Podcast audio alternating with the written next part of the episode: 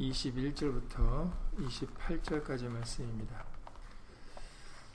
이번 주 기간을 통해서 이제 에스더 말씀을 마무리 짓도록 하겠습니다.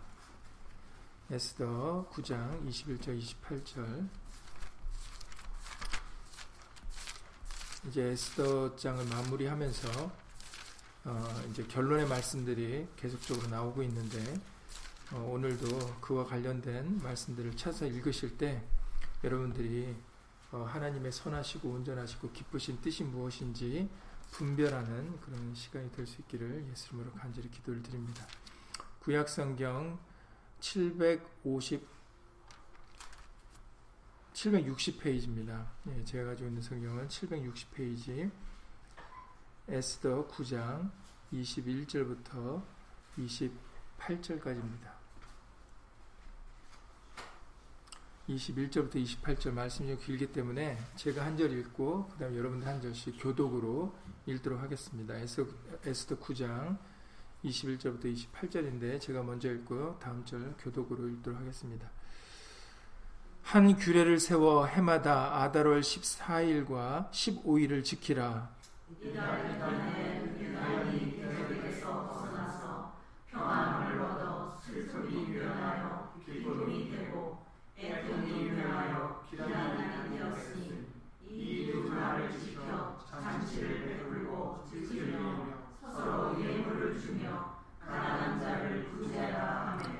유다인이 자기들의 이미 시작한 대로 또는 모르드게 보낸 글대로 계속하여 행하였으니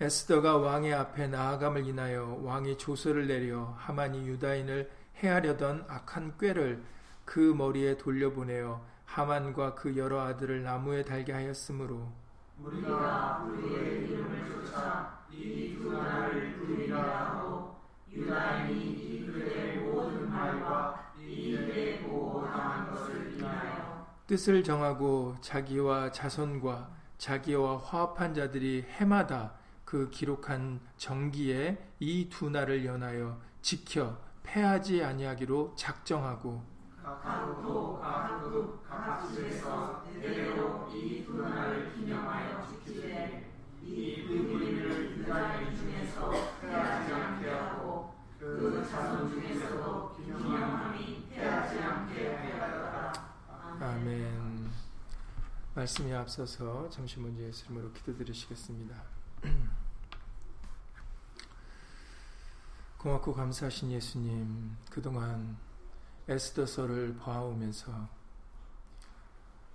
어, 우리에게 영적인 싸움을 알려주셨습니다. 우리에게는 사람을 외모로 취하지 말고 그 뒤에 역사하는 마귀의 영과 그리고 진리의 영을 어, 분별할 수 있도록 예수 이름으로 도와주셨사오니 지금도 우리 가운데 오직 진리의 영만 역사될 수 있도록 예수 이름으로 도와주셔서 우리로 하여금 예수님 편에 서서 예수님의 뜻을 이루어드리는데 예수 이름의 영광을 돌리는데 예수님의 백성으로서 살아가는 우리 모두가 다 되어줄 수 있도록 예수 이름으로 도와주시옵소서. 악한 꾀를 이루는 하만의 편에 서지 않도록 마귀 편에 서지 않도록 예수 이름으로 막아 주시옵소서. 잠시 잠깐의 그 교만함과 높아짐 때문에 생각과 마음을 빼앗기지 않도록 예수 이름으로 도와주시옵소서. 육신의 자랑은 다 헛되고 헛된 것입니다. 예수님을 높이고 예수 이름의 영광을 돌리는 것이 그것이 결국 우리가 잘 되는 길이고 평안을 얻는 길이오니 겸손히 나를 낮추고 예수님을 높이는 그런 겸손한 예수님의 백성들이 다 될 수 있도록 오늘도 예수의 말씀으로 깨우쳐 주시옵소서.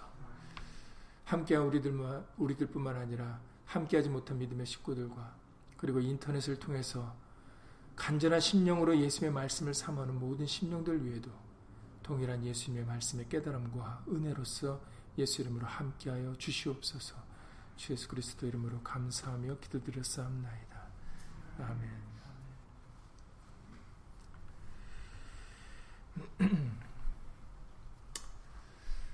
네, 이제 에스더의 마무리를 지으면서 오늘 드디어 불임일이라는 말씀이 나왔습니다. 28절에 기록되어 있죠. 각도 각읍 각 집에서 대대로 이 두 날, 이 두 날은 지금 21절 읽으셨죠. 해마다 아달월 14일과 15일을 지키라. 여러분들 아달월 13일은 어떻게 해서 정해진 날입니까? 이미 우리가 에스더 3장에서 읽어 보셨던 말씀인데 어, 에스더 3장 5절 이하 7절에 보면은 다시 한번 그 말씀을 읽어드려서 여러분들의 기억을 되살리자면 하만이 유다인의 대적 하만이 모르드게가 꿀지도 아니하고 절하지도 아니함을 보고 심히 도하더니 그러니까 하만이 모르드게가 자기에게 무릎을 꿇지 않고 절하지 아니하는 것에 이제 진노를 해서 모르드게를 죽이려고 하는 것뿐만 아니라 모르드게가 속한 그 유다 민족을 다 죽이려고 했죠. 왜냐면은 그들의 민족, 그들이 가지고 있는 그 법률이 만민과 달라서 사람에게는 절대 무릎 꿇고 어, 사람에게 경비하지 않는다는 거죠. 왜냐하면 유다인들은 율법대로 하나님의 말씀대로 하나님만 경외하고 섬기는 것이 어, 그들이 가지고 있는 법이기 때문에 그렇기 때문에 절대로 사람에게 무릎 꿇거나 사람을 경외하지 않을 것이다. 그러니 이 민족을 다 멸하는 것이 마땅하다라는 이런 결정을 내리게 됩니다. 그래서 이제 제비를 뽑죠. 근데 이 부르라는 말이 여기서 에스더 3장 이제 7절에서 나오는데 계속해서 먼저 에스더 3장 5절부터 7절 읽어 드리면 저희가 모르드게의 민족을 모르드게의 민족을 하만에게 구한 거로 하만이 모르드게만 죽이는 것이 경하다 하고 아수에로의 온 나라에 있는 유다인 곧 모르드게의 민족을 다 멸하고자 하더라. 아수에로 왕 12년 정월 곧 니산월에 무리가 하만 앞에서 날과 달에, 달에 대하여 부르 곧 제비를 뽑아 12월 곧 아다라를 얻은지라. 예. 이 부르라는 말이 제비를 뽑는다라는 어, 아시리아의 아수르의 말이라고 합니다. 이 부르라는 뜻은 어, 아시리아의 말로서 어, 제비를 뽑는다는 뜻이라는 거, 예, 어, 어, 그 뜻을 알려주시고 계십니다. 그래서 부르 곧 제비를 뽑아 이렇게 말씀해 주시는 것이죠. 그래서 아달월 13이라는 날일자가 나오고 이날에 이제 유다 민족을 다 죽이기로 정했던 것입니다. 그런데 여러분들도 이제 진행 상황을 아시다시피 하나님께서 그 에스더와 그 모르드게의 헌신을 통해서 어, 오히려 아달월 13일이 유다 민족이 죽는 날이 아니라 유다 민족이 오히려 자신들의 대적을 죽이는 그런 날로 바꿔 주셨죠. 그래서 어, 14일과 그것을 기념해서 14일과 15일을 이제 불임일로 정해서 오늘 읽으셨던 그 22절에 에스더 9장 22절에서 이 달, 이 날에 유다인이 대적에게서 벗어나서 평안함을 얻어 슬픔이 변하여 기쁨이 되고 애통이 변하여 길한 날이 되었으니까 이 두 날을 우리가 지키자라는 그런 분위기가 형성이 된 겁니다. 자신들이 죽는 날에 오히려 자신이 삶을 얻었으니까 생명을 얻었으니까 이 두 날을 우리가 지켜서 14일과 15일을 지켜서 우리가 대대로 우리 유다인이라면 대대로 이 날을 기념하는 것이 옳다라고 그렇게 정해진 거죠. 그래서 모르드게가 글도 쓰면서 써서 이제 이 날을 불임이라고 하는데 이 불임이란 말이 아까 부르라는 것이 아시리아 말로 제비를 뽑는다는 뜻이 아닙니까? 그 부르의 복수형이 불임이라고 합니다. 그래서 그 제비를 뽑는 거에 복수형의 의미를 담아서 불임일이라고 이름을 정하게 되었다라고 이제 알려지고 있습니다. 두 날을 이제 지키기 때문에 불임절이 불임일 또는 불임절이라고도 이제 하게 되는데요. 어, 여러분들은 그 날을 기념하는 이유는 조금 전에 그 22절에 설명해 주셨듯이 유다인이 대적에게서 벗어나서 평안함을 얻어 슬픔이 변하여 기쁨이 되고 애통이 변하여 길한 날이 되었기 때문에 이것을 불의미를 어, 기념하게 된 것이다 라는 것을 여러분들이 그 의미를 알아야 되겠습니다. 잠언 16장 33절에 보면 오늘 묵도 때도 말씀을 이제 잠시 읽어드렸던 건데 잠언 16장 33절에 보면 사람이 제비는 뽑으나 이를 작정하기는 여호와께 있느니라라고 말씀하셨어요. 아주 딱이 말씀에 에스더서에 적합한 말씀입니다. 그러니까 하만은 자기의 뜻을 관철시키려고 제비를 뽑아서 내가 아달월 13일 날 유다인들을 다 죽여야 되겠다라고 정했는데 근데 그 뜻이 이루어지지 않았죠. 그러니까는 사람은 제비를 뽑을 수 있고 어떤 마음과 계획을 가질 수는 있어요. 그러니까 생각이 많죠, 사람들한테는. 이렇게 할까, 저렇게 할까. 근데 여러분들이, 여러분들이 가지고 있는 생각과 계획이 그대로 될 거라고 누가 장담할 수 있습니까? 사람은 장담할 수가 없어요. 알 수 없긴, 없으니까. 그러니까 이제 조바조바, 조바심을 갖고 어떤 사람들은 기대도 하고 기대 반, 어, 조바심 반 이런 걸 갖게 되는 거죠. 왜냐면은 결과가 어떻게 될지는 사람은 모르기 때문입니다. 그냥 생각과 계획만 하는 것 뿐이죠. 제비를 뽑을 뿐입니다. 주사위를 던질 뿐이죠. 그대로 될지 안 될지는 바로 그 권한은 하나님께 있다라고 우리에게 잠언 16장 33절에서 알려주세요. 그러니까는 결국은 하만이 제비를 뽑아서 하만의 뜻대로 하려고 했지만 그러나 여러분들이 결과적으로는 그 하만의 뜻대로 되지 않고 정반대의 결과가 나왔잖아요. 이것은 우리에게 무엇을 가르쳐 주십니까? 사, 모든 일은 사람의 뜻대로 되는 게 아니라 제비 뽑아서 되는 게 아니라 바로 하나님의 말씀대로 되어진다라는 것을 우리에게 가르쳐 주시는 것입니다. 성경에 기록된 말씀대로 모든 것이 이루어지는 것이지 절대로 사람들이 아무리 뭐 박사님들이 모여서 머리를 짜고 계획을 해도 그 뛰어난 대학을 나오고 오랜 수십 년의 경험을 가진 그 박사들조차도 그 앞날의 결과가 어떤 결과로 나올지는 아무도 모르는 거예요. 그냥 추정만 하는 거죠. 이렇게 이렇게 해왔으니까, 과거에 이랬으니까, 앞으로도 이렇게 되지 않겠느냐라고 얘기를 하는 거죠.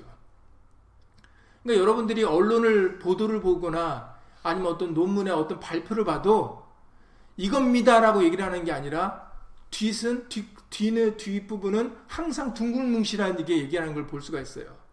이래서 이래 이렇게 될 거라고 어, 추정합니다. 예정합니다. 예상합니다. 그럴 수밖에 없는 게 사람으로는 알 수가 없거든요. 앞날을. 어떤 결과가 나올지 아니면 어떤 변수가 생겨서 어떻게 바뀔지 아무도 모르는 거예요.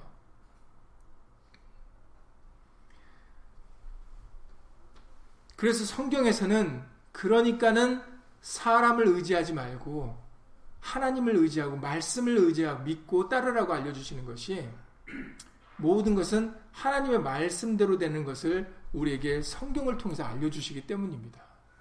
그 중에 하나가 바로 에스더 선거예요.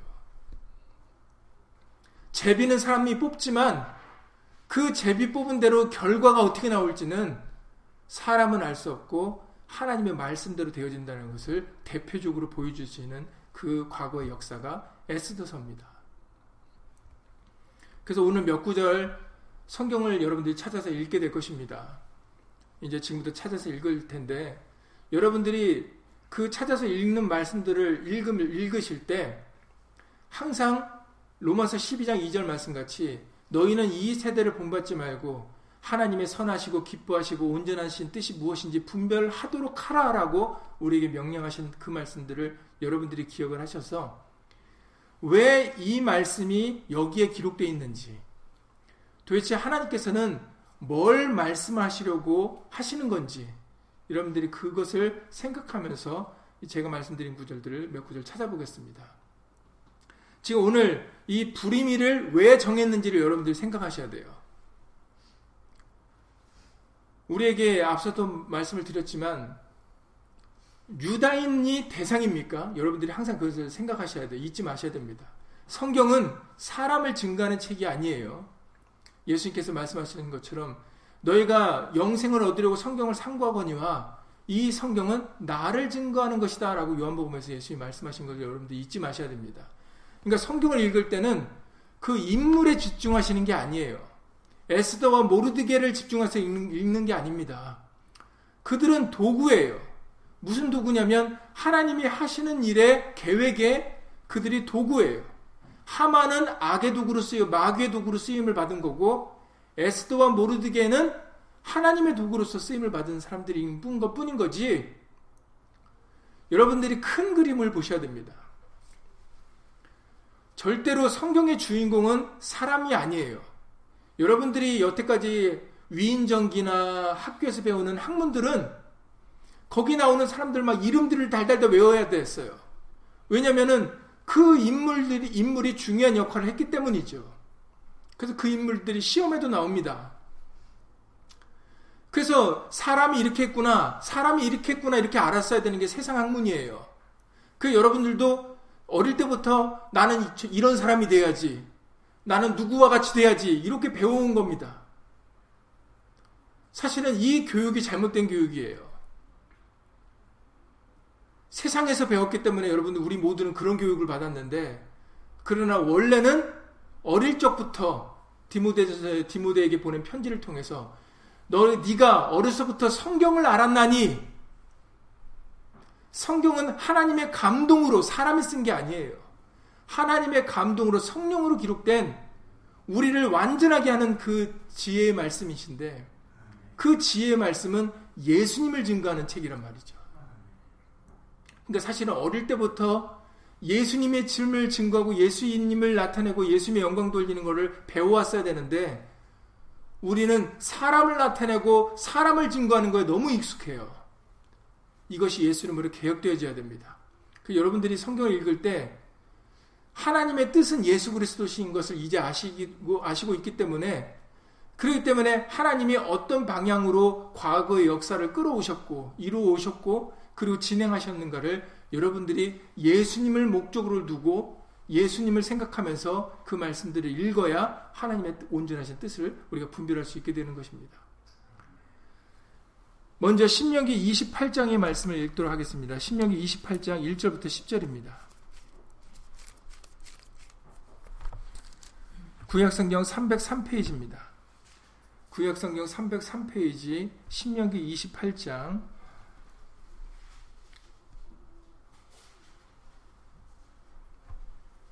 1절부터 10절입니다. 시간 관계상 조금 빨리 읽도록 하겠습니다. 여러 몇 구절을 읽어봐야 되기 때문에 구약성경 303페이지 신명기 28장 1절부터 10절을 다 함께 있음을 읽겠습니다.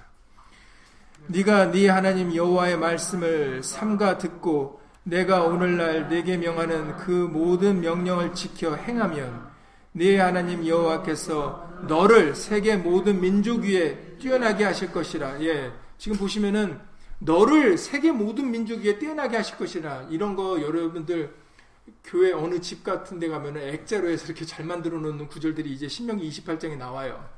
뭐 너를 머리가 되게 하시겠다. 너는 꼬리를 꼬리가 아니라 머리가 되시게 하겠다. 지금 말씀같이 너를 세계 모든 민족 위에 뛰어나시게 하시겠다. 이거 얼마나 듣기 좋은 말입니까? 그러니까 액자로 걸어놓는 말씀들이 신명기 28장에 많이 나옵니다. 그런데 말씀드렸죠 조금 전에 사람의 하나님의 말씀은 사람을 높이고 사람을 나타내는 데 쓰이는 게 아니에요. 그러니까 여러분들이 지금 읽으실 때 여기서는 너를 세계 모든 민족 위에 뛰어나게 하실 거라 할 때, 어이 그렇지 우리를 뛰, 우리를 뛰어나게 하실 거야. 그래 유다 민족이 얼마나 뛰어나면은 이렇게 하만이 이렇게 꾀를 내도 우리 유다 민족은 이렇게 살아남아서 불의미를 지키잖아. 그러니까는 만약에 사람을 중심으로 보면 이런 사고 방식을 갖게 됩니다. 근데 여러분들이 이 말씀을 읽을 때 도대체 나중에 뭘 말씀하시고자 하는가는 것을 여러분들이 생각을 해보시면은 절대로 사람이 보이지 않게 되는 겁니다. 계속해서 2절부터 읽겠습니다. 네, 네가 네 하나님 여호와의 말씀을 순종하면 이 모든 복이 내게 임하여 내게 미치리니 성읍에서도 복을 받고 들에서도 복을 받을 것이며 네 몸의 소생과 네 토지의 소산과 네 짐승의 새끼와 우양의 새끼가 복을 받을 것이며 네 광주리와 떡반죽 그릇이 복을 받을 것이며 네가 들어와도 복을 받고 나가도 복을 받을 것이니라. 예, 조금 전에 말씀드렸던 데 유명한 우리가 듣기 좋은 말씀들이 쫙 기록되어 있지 않습니까? 들어가면 나가면 막복 받는다는 말씀입니다. 복실하는 사람이 없죠. 그리고 뭐 양식이 끊어지지 않는다는 말씀입니다. 그러니까 이게 다 누구 지금 누구를 대상으로 말하는 겁니까? 지금 이제 하나님의 이 당시는 하나님의 백성 이스라엘 민족이고 이제 이, 우리 이 말씀을 믿는 우리들 하나님을 믿는 우리들에게 말씀하시는 거 아니겠습니까? 그러니까 이제 우리는 이 말씀을 읽을 때, 어, 이거 너무 좋다. 정말 양식도 끊어지지 않고 우리는 복 받은 사람이야. 이렇게 되겠죠. 계속해서 이제 7절, 6, 7절부터 읽겠습니다. 내 대적들이 일어나 너를 치료하면 여호와께서 그들을 네 앞에서 패하게 하시리니 그들이 한 길로 너희를 치러 들어왔으나 네 앞에서 일곱 길로 도망가리라. 예, 에스더를 통해서도 이겨 이름 말씀해 주셨죠.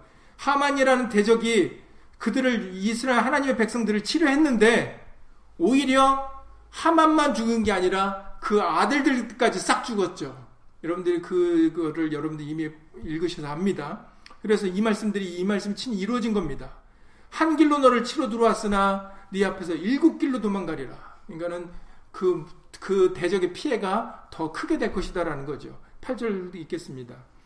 여호와께서 명하사 네 창고와 네 손으로 하는 모든 일에 복을 내리시고 내 하나님 여호와께서 내게 주시는 땅에서 내게 복을 주실 것이며 네가 네 하나님 여호와의 명령을 지켜 그 길로 행하면 여호와께서 내게 명하신 대로 너를 세워 자기의 성민이 되게 하시리니 너를 여호와의 이름으로 일컬음을 세계 만민이 보고 너를 두려워하리라. 네, 여기서 핵심이 뭡니까? 지금 이 말씀을 복 받는 이 사람의 이 복을 쭉 받는 걸 나열하셨는데 그 복을 받게 되는 그 결과가 뭐예요? 그 사람들에게 왜 복을 주세요? 왜 대적들에게서 그들을 지켜주세요? 10절에서 기록됐죠. 너를 여호와의 이름으로 일컬음을 세계 만민이 보고 너를 두려워하리라. 그러니까 결국은 너희는 너희가 아니라 하나님의 이름이 있으니까 그러니까 너희에게 이런 일들이 있게 됐다라는 거예요. 그래서 세계 만민이 그걸 보고 두려워한다라는 겁니다. 그거는 하나님이 하나님의 백성을 지키시는데 그 이유와 목적이 뭐예요? 그 하나님 백성이 아니에요. 그 백성 자체로 끝나는 게 아닙니다. 그냥 그 백성이 복받고 잘 되고 그 백성이 그냥 흥, 흥성해서 그냥 흥황해서 그저 좋은 걸로 끝나는 게 아니에요. 하나님이 그들에게 은혜를 주시고 그들에게 그들을 지켜주시고 보호해 주시는 것은 그들이 하나님의 이름으로 일컫는 백성이기 때문이에요. 그 열국이 그걸 보고 하나님께 하나님의 이름에 영광을 돌리게 되는 거죠. 그러니까 여러분들이 우리가 잘 되려고 예수를 믿으면 안 되는 겁니다. 내가 복 받으려고 믿으면 안 되는 거예요. 그러면 여러분들 기도가 바뀌어요. 기도의 내용이.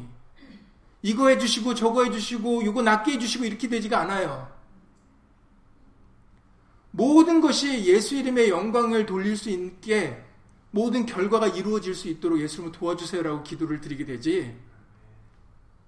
예수 이름을 나타내고 예수 이름을 높이는데 예수 이름을 자랑하는데 내가 도구가 될 수 있도록 도와달라는 기도가 나오지 복 주세요, 은혜 주세요, 뭐 주세요 이런 기도가 나오지 않게 되는 겁니다. 복 주세요, 은혜 주세요, 낫게 해주세요, 잘 되게 해주세요 이런 기도는 성경을 잘못 이해하셨던 거예요. 그냥 그 앞부분만 구절까지만 읽으신 겁니다. 너희 대적들 날 미워해? 나를 험담해? 나를 욕해? 너 네가 더 잘못될 거야. 성경에 그렇게 기록돼 있어.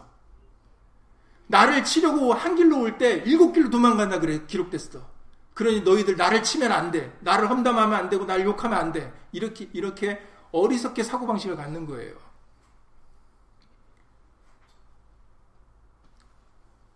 성경의 주인공은 저 여러분들이 아니고 이스라엘 민족이 아니고 우리들이 아닙니다. 성경의 주인공은 하나님이세요. 예수 그리스도십니다. 그렇기 때문에 모든 초점은 예수님에게 맞춰져 있지 사람에게 맞춰져 있지 않으니까 사람을 자랑하고 사람을 높이고 사람을 전하는 것은 의미가 없는 거예요. 그거는 성경을 잘못 알고 있기 때문입니다. 오히려 성경을 아는 사람은 사람을 나타내지 않아요. 다른 말, 세상 말 하지 않습니다. 하나님의 말씀 대신 예수님만 얘기해요. 그게 예수님을 믿는 본 목적이기 때문이죠. 성경에 기록된 본 목적이기 때문입니다. 그러니까는 우리의 기도는 예수님 중심으로 예수 이름의 영광을 위해서 그래서 예수님이 가르쳐 주신 기도도 너희는 이렇게 기도하라 마태복음 6장에서 말씀하실 때 주기도문을 알려 주실 때 너희는 이렇게 기도하라면서 첫 기도의 내용이 뭡니까? 하늘에 계신 우리 아버지여 이름이 거룩히 여김을 받으시오며 하나님의 이름이 아버지의 이름이 우리를 통해서 거룩히 여김을 받으셔야 되는 게 예수님이 가르쳐 주신 첫 기도의 내용입니다. 그 나머지의 모든 내용들은 바로 영광과 존귀를 받으시는 것이 예수님 홀로 하나님 홀로 합당하시기 때문에 그러기 때문에 그 모든 내용들은 바로 하나님의 이름의 영광을 돌리는데 초점을 맞춰야 되는 것이죠. 그게 예수님의 기도에 가르쳐 주신 주 내용입니다. 핵심의 내용이죠. 이사야 49장도 읽어보시겠습니다. 이사야 49장 핵심의 내용들만 찾아서 읽어보시는 것이기 때문에 뭐 굉장히 많이 있지만 이사야 49장 24절부터 26절을 읽겠습니다. 이사야 49장 24절부터 26절은 구약성경 1028페이지에 있습니다. 구약성경 1028페이지입니다. 여러분들이 성경을 찾는데 어려움이 있으시다면 연습이 필요합니다. 예수님을 믿는 것은 하나님의 말씀을 믿는 건데 하나님의 말씀을 찾는데 이사야서인지 이사야서가 혹시라도 신약전서에 있는지 이렇게 되면 곤란하다는 얘기예요. 그러니까는 이 성경이 예수님이십니다. 그러니까 예수님을 사랑한다는 것은 복음성가 부르면서 예수님 사랑해 하면서 눈물 흘리는 게 아니에요.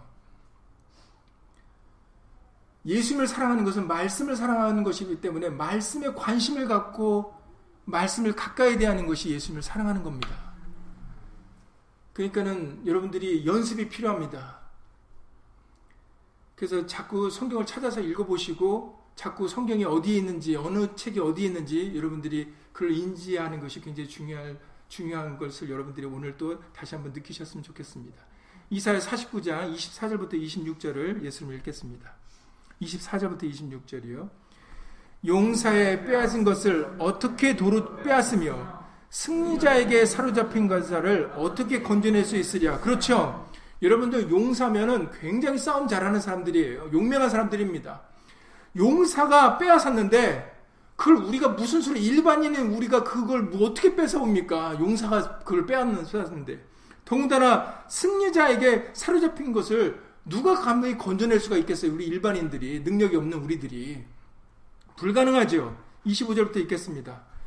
나 여호와가 이같이 말하노라 용사의 포로도 빼앗을 것이요 강포자의 빼앗은 것도 건져낼 것이니 이는 내가 너를 대적하는 자를 대적하고 네 자녀를 구원할 것임이니라. 예, 그래서 그래서 정말 아수에르 왕 다음으로 높았던 그 하만의 하만의 그 괴계를 사람은 할 수 없었지만 하나님께서 그것을 바꾸셨던 거예요.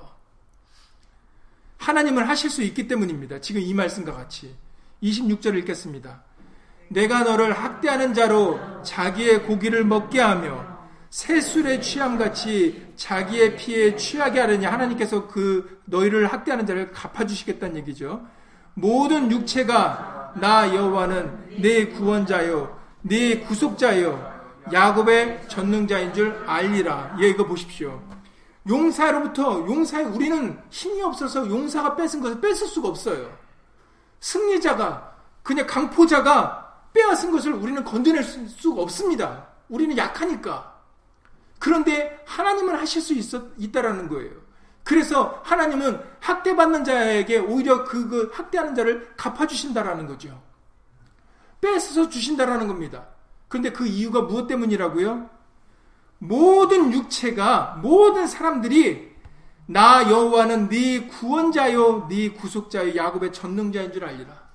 모든 사람들이 우리에게는 구원자가 있다라는 것을 알게 하시려고 용사에도 강포자에게도 그들의 힘을 무력화시키신다라는 거예요.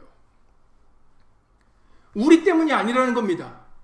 우리의 유익을 위해서 그렇게 해주신다는 게 아니라 이 일을 통하여 있을 수도 없는 사람으로 할 수 없는 일을 하나님이 하심으로 인해서 우리에게 구원자가 있다라는 거. 사람은 구원할 수 없는데 하나님은 하실 수 있다라는 거. 하나님이 구원자라는 거. 이것을 알리려고 하나님께서는 용사를 무력화시키고 승리자를 승리자에게 가진 것을 빼앗아 주시고 회복시켜 주시겠다라는 거예요. 왜 유다인들이 불임이를 기뻐합니까? 왜 불임절을 대대로 지키라 하시, 지키라, 지키려고 하는 마음을 갖습니까? 와, 우리가 살았다. 유다인은 위대하다. 이것 때문입니까? 그렇지 않아요. 유다인이 위대해서 살아남은 게 아닙니다. 불임절을 지키는 게 아니에요. 유다인들이 불임일을 지키고 기념하 대대로 자자손손이 그날을 기념하려고 하던 이유는 우리가 죽을 수밖에 없던 날에 하나님의 은혜로 말미암아 우리가 살아서 이 날이 기쁨의 날이 되고 평안의 날이 됐다라는 것을 자자손손 알리기 위함이에요. 우리에게는 구원자 대신 하나님이 있다라는 것을 알리는 것이 불임일이 갖는 의미입니다. 목적이에요. 이처럼 우리 유다 민족이 위대해. 우리를 대적하는 자들을 오히려 우리가 물리쳤어. 만약에 사람이 중심이고 사람이 핵심이면 이렇게 얘기를 하죠. 우리는 강인해. 절대로 우리는 꺾이지 않아. 넘어지지 않아. 그러니까는 세상에서는 그렇게 그렇게 북돋아 줍니다. 너는 강해. 너는 할 수 있어. 그건 세상 말이죠. 우리는 할 수 없습니다. 그러나 말씀이 하게 하십니다. 그래서 우리에게 말에나 일에나 다 주 예수의 이름으로 하라는 것이 우리는 연약하고 우리는 죽을 수밖에 없고 우리는 죄인이지만 예수 이름으로 죄사해 주시고 예수 이름으로 원수를 물리쳐 주시고 예수 이름으로 고쳐 주시니까 예수 이름으로는 가능하다라는 것을 시인해 드리는 겁니다. 사무엘상 17장입니다. 사무엘상 17장 42절부터 47절 읽겠습니다. 이건 뭐 예수님을 안 믿는 사람들도 다 아는 내용입니다. 다윗과 골리앗의 내용입니다. 사무엘상 17장 42절부터 47절도 읽겠습니다. 사무엘상 17장 42절 이하 47절 말씀은 구약성경 437페이지에 있습니다. 구약성경 437페이지 사무엘상 17장 42절부터 47절입니다. 이 말씀도 빠르게 읽겠습니다. 사무엘상 17장 42절부터 47절입니다. 그 블레셋 사람이 다윗을 보고 여기서 그 블레셋 사람은 여러분들도 이름을 잘 아는 누굽니까? 골리앗입니다. 골리앗 장수죠. 계속해서 읽겠습니다. 둘러보다가 다윗을 보고 업신여기니 이는 그가 젊고 붉고 용모가 아름다움이라 예 업신여길 수밖에 없죠. 골리앗은 엄청난 장수입니다. 거의 3m 오늘날 기준으로 3m 가까이 되는 장수 키, 가 그렇대요. 그런데 딱 둘러보는데 자기를 대적해 나온 애가 몸에 갑옷도 사울이 자신의 갑옷을 다윗에게 입히려고 했지만 그 갑옷도 맞지 않는 어린애예요. 붉고 용모가 아름다운 애가 자기하고 싸우겠다고 지금 걸어 나오고 있는 겁니다. 그러니까 골리앗 입장에서는 그냥 웃음만 나오는 거죠. 아니 이스라엘에는 도대체 군인 군인도 없고 싸울 용사도 없는 거냐? 갑옷도 있지 않은 어린아이가 붉고 용모가 아름다운 어린아이 한 명이 자기하고 싸우겠다고 나오니까 이거 완전히 업신여기고 놀림거리고 조롱거리죠. 43절부터 43절부터 읽겠습니다. 블레셋 사람이 다윗에게 이르되 네가 나를 개로 여기고 막대기를 가지고 내게 나왔느냐 하고 그 신들의 이름으로 다윗을 저주하고 또 이르되 내게로 오라 내가 네 고기를 공중의 새들과 들짐승들에게 주리라 다윗이 블레셋 사람에게 이르되 너는 칼과 창과 단창으로 내게 오거니와 나는 만군의 여호와의 이름 곧 네가 모욕하는 이스라엘 군대의 하나님의 이름으로 네게 가노라. 오늘 여호와께서 너를 내 손에 붙이시리니 내가 너를 쳐서 네 머리를 베고 블레셋 군대의 시체로 오늘날 공중의 새와 땅의 질짐승들에게 주어 온 땅으로 이스라엘의 하나님이 계신 줄 알게 하겠고 또 여호와의 구원하심이 칼과 창에 있지 아니함을 이 무리로 알게 하리라. 전쟁은 여호와께 속한 것인즉 그가 너희를 우리 손에 붙이시리라. 아멘. 여러분들 읽을 읽 내용 중에 내가 너를 죽이겠다는 다윗의 말이 있습니까? 내 능력으로, 내 힘으로, 내 기술로 너를 죽이겠다라고 지금 다윗이 얘기하고 있습니까? 그렇지 않잖아요. 뭐라고 얘기합니까? 너는 오히려 골리야 너는 칼과 창과 단창으로 내게 왔지만 나는 만군의 여호와 이름 곧 네가 모욕하는 이스라엘 군대 하나님의 이름으로 네게 간다. 그 이유가 뭡니까? 왜냐하면 하나님이 너를 멸하실 것이기 때문에 내가 아니라 하나님이 나는 도구인 거고 하나님이 전쟁에 능하신 전쟁은 하나님께 속한 것인 것을 이스라엘 민족과 모든 사람들이 알게 하려고 하나님이 바로 나를 통해서 너를 이기게 하실 거다라는 것이요. 하나님의 이름의 영광을 위해서 그렇게 해주실 거라는 겁니다. 이 정신, 이 마음 여러분들 기억하셔야 돼요. 이게 말이나 이래나 다 주 예수 이름을 하고자 하는 뜻입니다.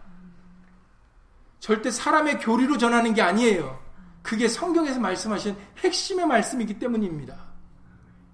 그게 복음의 내용, 주된 내용이고 핵심이기 때문이에요. 두 번째 조소의 내용이기 때문입니다. 우리를 살리는 내용이에요. 어떤 사람들은 다윗이 돌팔매질을 평소에 열심히 해가지고 곰도 쫓았고 짐승들을 쫓아서 자신의 양들을 지켰기 때문에 그러기 때문에 골리앗을 죽인 거다로 얘기하는 인도자들이 있어요.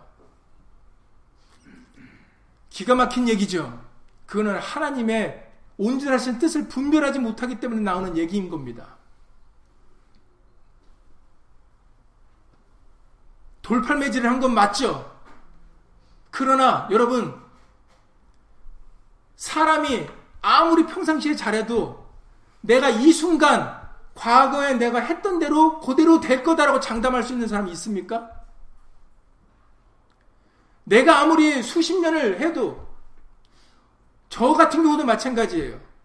말씀을 전하는데 수십 년의 말씀을 전했지만 여태까지 수십 년 말씀을 전했다고 오늘 단상에 섰을 때 예수님이 나를 도와주 성령으로 역사해서 내가 말씀을 전할 거야 라고 내가 제가 잠담, 담장, 장담을 할 수 있습니까? 여러분들도 마찬가지예요.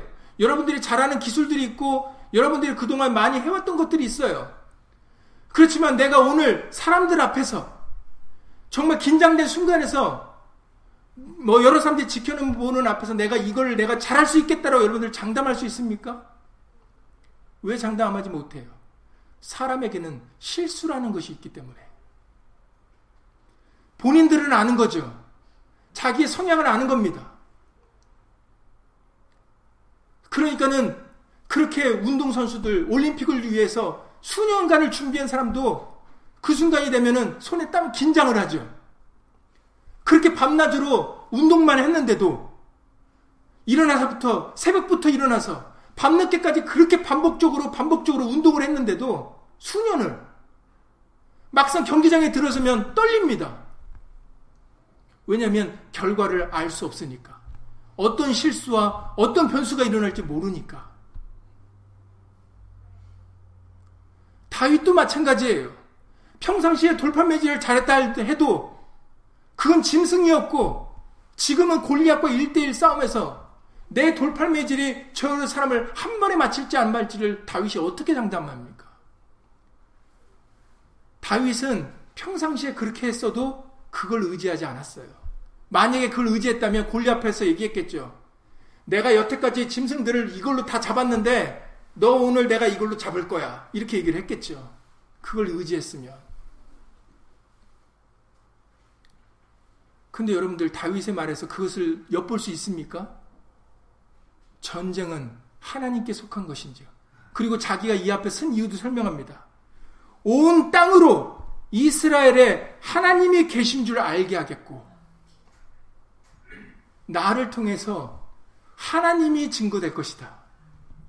하나님의 구원자이시고, 모든 전쟁은 칼과 창에 있는 게 아니라 하나님이 주관하신다는 것을 오늘 알게 할 것이다. 그래서 중요한 것은 오늘이란 단어입니다. 이건 과거의 역사가 아니라는 거예요. 사람이 절대 나타나지 않습니다. 그런데 너무나도 기가 막힌 일이 이후에 이 싸움에서 대판, 대, 대승을 거두죠.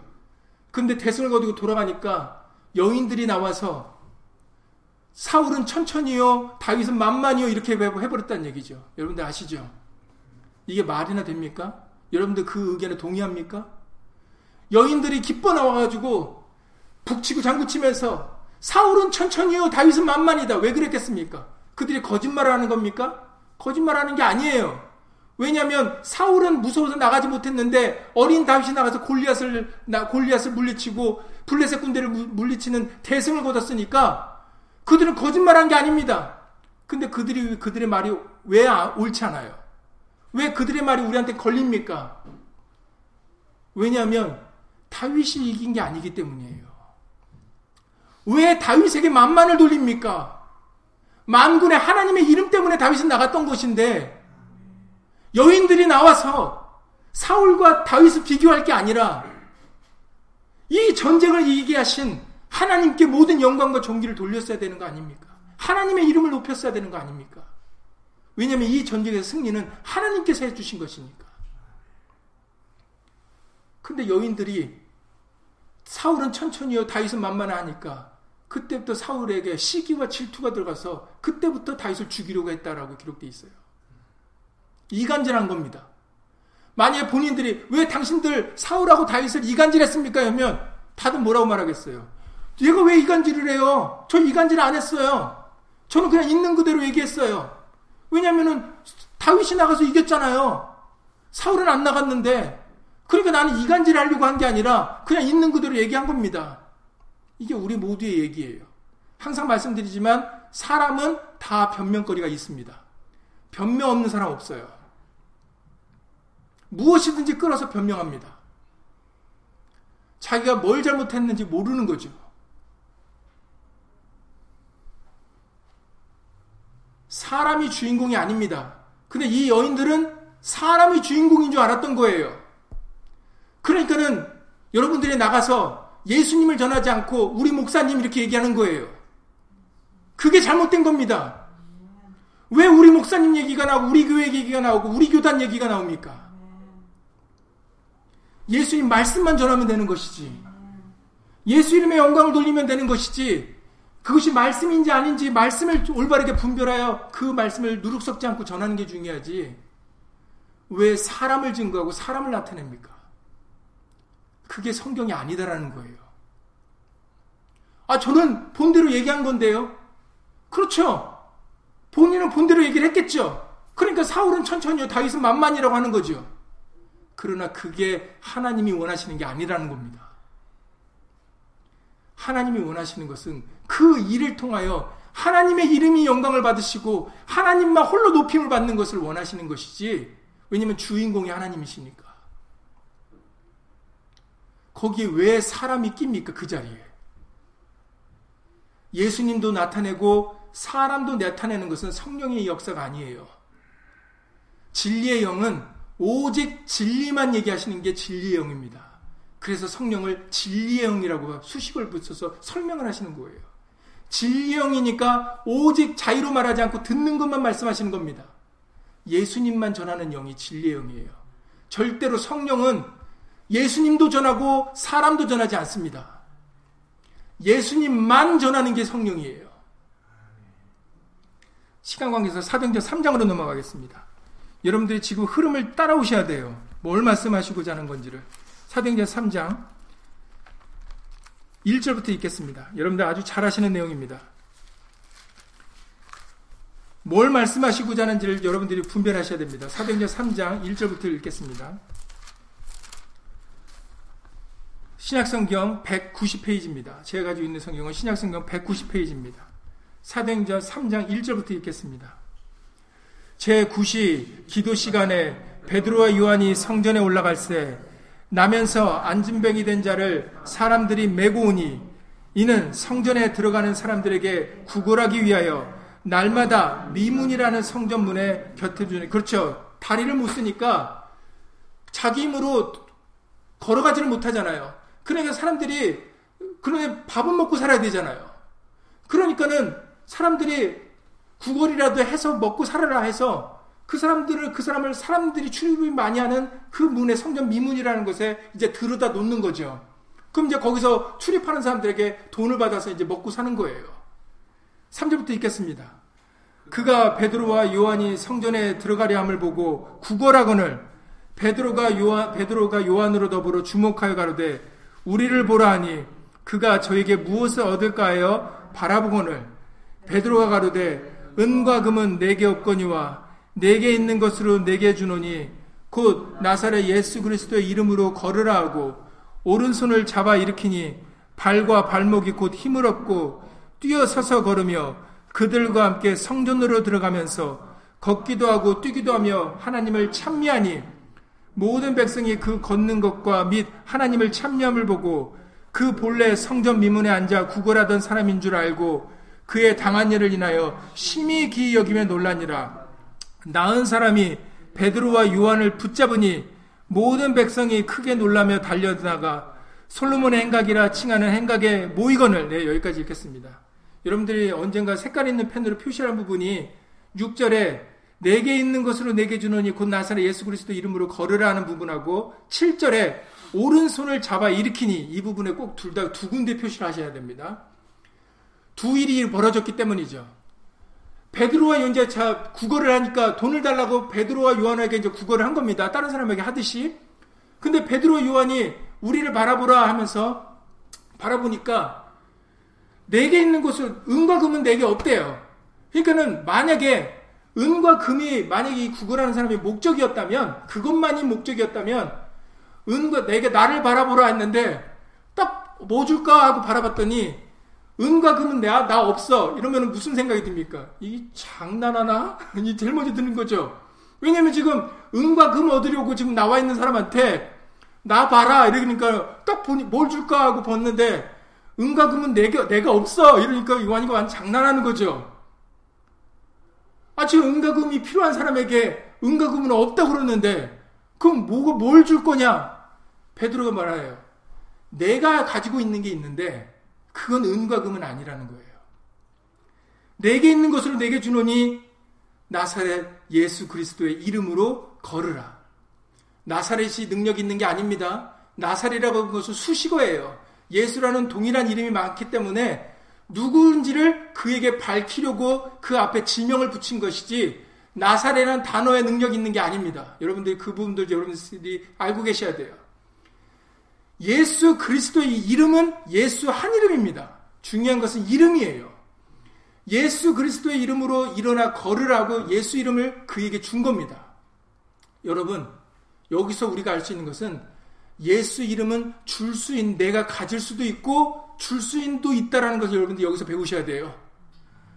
예수님께서 이들은 그러면 베드로가 얘기를 해요. 내게 있는 것으로 그 예수 이름이 내게 있다 그러잖아요. 언제 받은 겁니까? 최후의 만찬 때 예수님이 설명해 주셨죠. 지금까지는 너희가 내 이름으로 구하지 않았으나 구하라. 그리하면 받으리니 너희 기쁨이 충만하리라고 요한복음 16장 23절 24절에서 설명하셨어요. 24절에서 말씀하셨습니다. 사실은 13절부터 나오죠. 가론 유다가 예수님을 팔려고 나간 시점이 이제 13장까지고 요한복음 14장 1절부터는 가론 유다 없이 열한 제자만 들어주, 들으시던 말씀이에요. 그때 내가 이제 내가 길이요 진리요 생명이니 나로 말미암지 않고는 아버지께로 올 자가 없다. 모든 것은 나로 말미암아야 된다라는 복음의 핵심 두 번째 조서의 핵심을 말씀하시면서 그러기 때문에 지금까지는 너희들이 내 이름으로 내 이름을 사용하지 않았지만 그렇죠.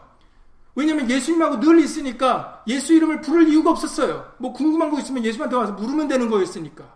예수님이 해주시면 되었으니까. 지금 예수님이 이 말씀을 하시는 것은 이제 예수님이 십자가에 달려 돌아가셔서 그들과 육으로 이제 함께하고 있지 않기 때문에 하시는 것이라고 요한복 15장에 설명하셨습니다.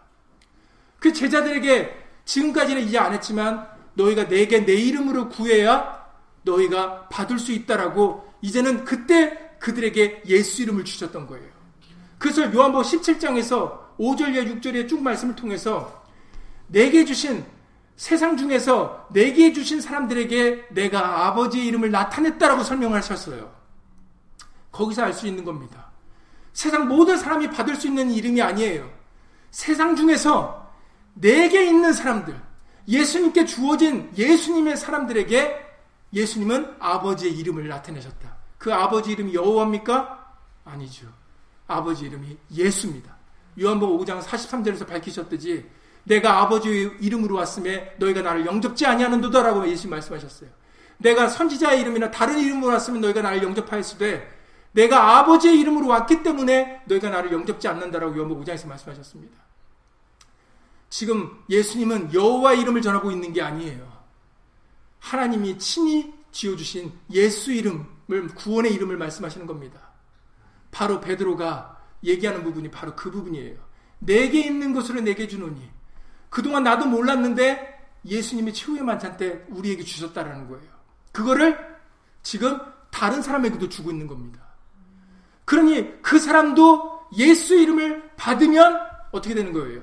날 수 있는 거잖아요. 근데 여러분들이 7절에 보면 이 일을 얘기를 할 뿐만 아니라 베드로가 오른손을 잡아 일으켰단 말이죠. 베드로가 오른손을 잡아 일으켰으니까 멀리서 본 사람들은 어떻게 생각합니까? 베드로가 잡아서 일으키니까 베드로가 일어난 베드로가 일으킨 줄 알 거 아니에요. 베드로가 고친 줄 알 수 있는 겁니다. 여러분 어떻게 생각합니까? 예수 이름도 능력이 있었고 베드로도 능력 있는 겁니까? 어떤 사람들은 둘 다 얘기해요.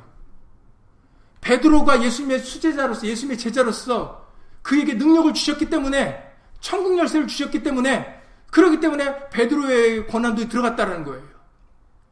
예수 이름도 있었고 베드로의 권한이 함께 역사해서 그를 일으켰다고 전하는 사람들도 있습니다. 여러분들 어떻게 생각하십니까? 성경에 대답이 있어요. 12절부터 읽겠습니다. 12절부터 읽겠, 습니다 베드로가 이것을 보고 백성에게 말하되 이스라엘 사람들아 이 일을 왜 기이 여기느냐 우리 개인의 권능과 경건으로 이 사람을 걷게 한 것처럼 왜 우리를 주목하느냐 그 다음에 15절 시간 관계상 16절 읽겠습니다. 그 이름을 믿음으로 그 이름이 너희 보고 아는 이 사람을 성하게 하였나니 예수로 말미암아 난 믿음이 너희 모든 사람 앞에서 이같이 완전히 낫게 하였느니라. 예수의 이름은 예수로 말미암아 난 믿음이라는 거예요. 예수님이 설명하셨죠. 내가 길이요 진리요 생명이니 나로 말미암지 않고는 아버지께로 올 자가 없다 그러셨잖아요. 그 다음에 알려주신 것이 바로 예수의 이름입니다. 예수로 난 믿음이 예수 이름을 믿는 거예요. 그래서 그 사람이 은과 금은 내게 없거니 했을 때 이 사람 미쳤나? 은과 금을 내가 달라고 그랬지. 무슨 예, 저 십자가에 못 박힌 예수야. 그리고 만약에 그 사람이 예수 이름을 받아들이지 않았다면 그 사람이 걷고 뛰었겠습니까? 베드로가 손잡고 일으켰다고? 그렇지 않죠. 왜냐하면 설명해 주시잖아요. 그가 그 이름을 믿음으로 그 이름이 너희 보고 아닌 사람을 낫게 했다고 그러는 거 아니에요. 베드로가 일으킨 게 아니라. 그러니까 그 사람은 은과 금은 내게 없거니와 했을 때 그를 업신여기지 않아. 은과 금은 없, 그러면 뭘까? 내게 있는 것으로 내게 주노니 나사렛 예수 그리스도 이름으로 걸으라는 예수 이름을 주었을 때 그가 예수 이름을 믿었던 거예요. 은과 금보다 자신을 지금 자신은 은과 금 때문에 거기 안 나와 앉아 있는데 그가 육신의 것보다 예수 이름을 믿고 붙잡았을 때 그 이름이 낫게 한 것이지 베드로가 낫게 한 게 아니다라는 겁니다. 그러니까는 베드로가 남에서부터 안전뱅이를 고친 것은 누구 때문이에요? 베드로를 전하려고 했던 게 아니라 예수 이름을 전하려고 했던 거잖아요. 그래서 여러분들 잘 아시는 사도행전 4장으로 넘어가서 문중들이 다 모였을 때 대제사장 안나스와 가야바 요한과 엘렉산더 모든 사람이 다 모였을 때 사도행전 4장 5절부터 12절이죠. 사도행전 4장 5절 이하 12절에 베드로가 성령이 충만하가야 돼. 여기서도 조금 전에 설명드렸던 것처럼 성령은 진리형이기 때문에 절대로 사람을 전하지 않습니다. 그러니까는 베드로가 성령이 충만하여 사도행전 4장 8절에 이에 베드로가 성령이 충만하여 가로되 백성의 관원과 장로들아 만일 병인에게 행한 착한 일에 대하여 이 사람이 어떻게 구원을 얻었느냐고 오늘 우리에게 질문하면 너희와 모든 이스라엘 백성들은 알라 너희가 십자가에 못 박고 하나님이 죽은 자 가운데 살리신 나사렛 예수 그리스도의 이름으로 이 사람이 건강하게 되어 너희 앞에 섰느니라 12절에 다른 이로서는 구원을 얻을 수 없나니 천하 인간의 구원을 얻을 만한 다른 이름을 우리에게 주신 일이 없으며 하고 도장을 꽝 찍습니다. 우리에게는 오직 예수 이름밖에 없다라는 거예요. 그 예수 이름이 우리의 구원의 이름이라는 겁니다. 여러분, 앞서서 구약의 율법을 통해 몇 구절 찾아봤잖아요. 이스라엘 백성들이 복을 얻을 수 있던 이유가 뭐라고요? 이스라엘 백성들이 용사로부터 강포자로부터 다시 회복될 수 있었던 빼앗은 것을 도로 찾을 수 있었던 것이 누구 때문이라고요? 어린 다윗이 용모가 아름다웠던 그 다윗이 골리앗을 이겼던 이유가 무엇 때문이라고요? 다 하나님, 하나님의 이름의 영광을 위해서예요. 지금 베드로가 남서부터 안전병을 고쳤던 이유가 누구 때문이라고요? 베드로가 아니라 예수 이름 때문이었어요. 구약은 신약의 모형입니다. 구약에 있는 것들은 신약을 전하고 실체를 전하려고 있는 그림자예요. 모형이라고 히브리서 우리가 히브리서 말씀 배울 때 알려주셨죠. 구약의 그 여호와라 이름하셨던 그 하나님은 여호와 하나님을 증거하려고 거기에 구약에 기록된 게 아니라 신약에 오실 예수 하나님을 전하려고 구약의 여호와 하나님으로 기록된 거예요. 그 모든 되어지는 전쟁의 역사들, 그 빼앗기고 뺏기고 회복하고 고치고 재건하고 성전을 재건하는 이 모든 일들이 하나님의 이름을 위해서 했던 것이고 그 모든 일들은 훗날에 예수 그리스도를 전하기 위함입니다. 그래서 불임절도 유다 백성들을 위한 절기가 아니고 그들이 기뻐하고 그들이 자부심을 갖는 절기가 아니라 그들이 대대로 자자손손이 불임절을 지키려고 했던 것은 바로 하나님이 우리의 구원자라는 것. 우리에게는 우리를 구원하시는 하나님이 계시다는 것을 자자손손 알리기 위함인 거예요. 유다 백성들이 아닌 것입니다. 천하 인간의 구원을 얻을 만한 다른 이름을 주신 일이 없습니다. 우리에게는 오직 한 이름만 있어요. 예수 이름입니다. 그래서 누구든지 주의 이름을 부르는 자는 구원을 얻으리라는 말씀이 우리에게 성립이 되는 거예요. 예수 이름은 우리의 구원의 이름입니다. 예수 이름은 우리를 죄사할 수 있는 이름이고 예수 이름은 우리에게 고침을 주시는 이름이고 예수 이름은 마귀 원수를 물리쳐 주시는 이름입니다. 그래서 70인들이 나가서 여러 가지 일을 겪었을 텐데 70명이 작은 수입니까? 70명이 돌아왔는데 딱 한 얘기만 해요. 주여 주의 이름으로 했더니 귀신들도 항복하더이다. 그때 예수님이 내가 너에게 원수를 제어할 수 있는 권세를 주었다라고 말씀하시지 않습니까? 바로 예수 이름이 마귀를 물리칠 수 있는 유일한 이름이에요. 그래서 마귀가 믿는 사람으로 하여금 예수 이름을 쓰지 않게 만드는 겁니다. 왜냐하면 자기를 해야 할 거를 그냥 놔두는 바보가 어디 있어요? 대적자가 어디 있어요? 여러분들 상대방 육적인 군인들 속에서도 전쟁포를 잡으면 제일 먼저 뭘부터 시켜요? 무장 해제부터 시켜요. 왜냐면 그 사람의 적군인이 무장 권총 차고 있고 칼 갖고 있으면은 언제든지 공격할 수 있으니까. 그 상대방의 적국 군인을 만나면 무장 해제부터 시킵니다. 이렇게 시켜놓고. 그러니까 대적 마귀가 예수 이름을 못하게 만드는 거예요. 예수 이름을 하지 않고 대체로, 대체로 주여 주님으로 바꾸는 거예요. 원래는 예수, 우리가 예수님이 주인 걸 알았으면, 주 예수인 걸 알았으면, 이제는 주 예수의 이름을 불러야 되는 겁니다. 근데 그냥 주님 주여로 다 바꿔버린 거예요. 예수 이름을 이름을 못 부르게 하는 겁니다. 여러분들 주여 주님이 이름입니까? 호칭이지. 주 여호와가 주 예수라는 걸 알려주는 것이 주입니다. 이름이 아니에요. 주와 예수와 그리스도가 있을 때 오직 주와 그리스도는 예수가 누구신지를 설명하는 거예요. 이름이 아닙니다. 근데 여태까지 우리 이름을 안 불렀던 거예요. 주님이여 주여 아버지여 이랬, 이랬겠지. 여러분들이 왜 이렇게 됐는 이게 왜 자리 잡았는지를 여러분들이 알으셔야 됩니다.